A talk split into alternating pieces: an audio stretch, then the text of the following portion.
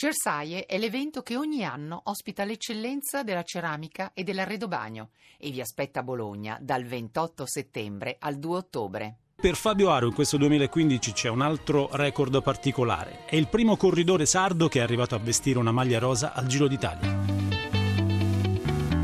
E allora Fabio Aru con il successo di Fabio Aru che va a vincere, esulta in maniera se vogliamo anche intensa, forse anche un tantino spropositata. Fabio Aro cerca di staccarlo, ecco, ecco, ce l'ha fatta Fabio Aro, ha guadagnato 20 metri, 20 metri per Fabio Aro, dietro vediamo un run, un run che ormai è alla frutta, Paico. Eccolo qua Fabio Aro a 200 metri dal traguardo, pedala tranquillo al centro della carreggiata, sbanda leggermente sulla destra, 125 metri alla conclusione, ha le braccia al cielo, grandi applausi per lui, festeggia il secondo successo di tappa. E che successo?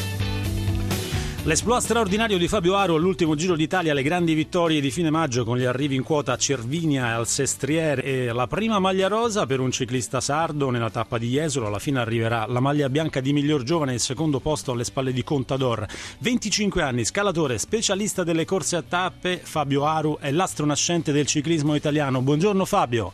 Buongiorno, buongiorno a tutti. Fabio, è stato un 2015 straordinario per te che lascia intuire una definitiva esplosione agli altissimi livelli. È cambiato qualcosa nella tua percezione, nella tua convinzione dopo i risultati ottenuti al Giro e alla Vuelta? Ma sì, sicuramente è stato un, un bell'anno, insomma, eh, sicuramente eh, sono aumentati gli impegni, insomma, e anche la pressione nei miei confronti, ma questo insomma, non fa che farmi piacere, vuol dire che insomma, ho lavorato bene quest'inverno nella preparazione e che dovrò ancora lavorare tanto per migliorarmi e per confermare quello che, che è stato fatto quest'anno. Il tuo è un percorso ormai scritto da grande campione, ma eh, tu in realtà hai cominciato a fare sport giocando soprattutto a calcio e a tennis. Cos'è che poi ti ha fatto propendere per la bicicletta? Mi muovevo con, con, la bici per andare a giocare a calcio e a tennis, quindi era un mezzo di, di, di, trasporto con cui mi spostavo perché i miei genitori non mi hanno mai comprato il motorino, insomma per, per scelta, quindi utilizzavo la bici un po' per, come mezzo di trasporto. Poi mi sono appassionato e ho iniziato da lì a fare le gare, quindi è stata un po' una passione che mi ha, mi ha travolto piano piano, che però poi insomma, si, è,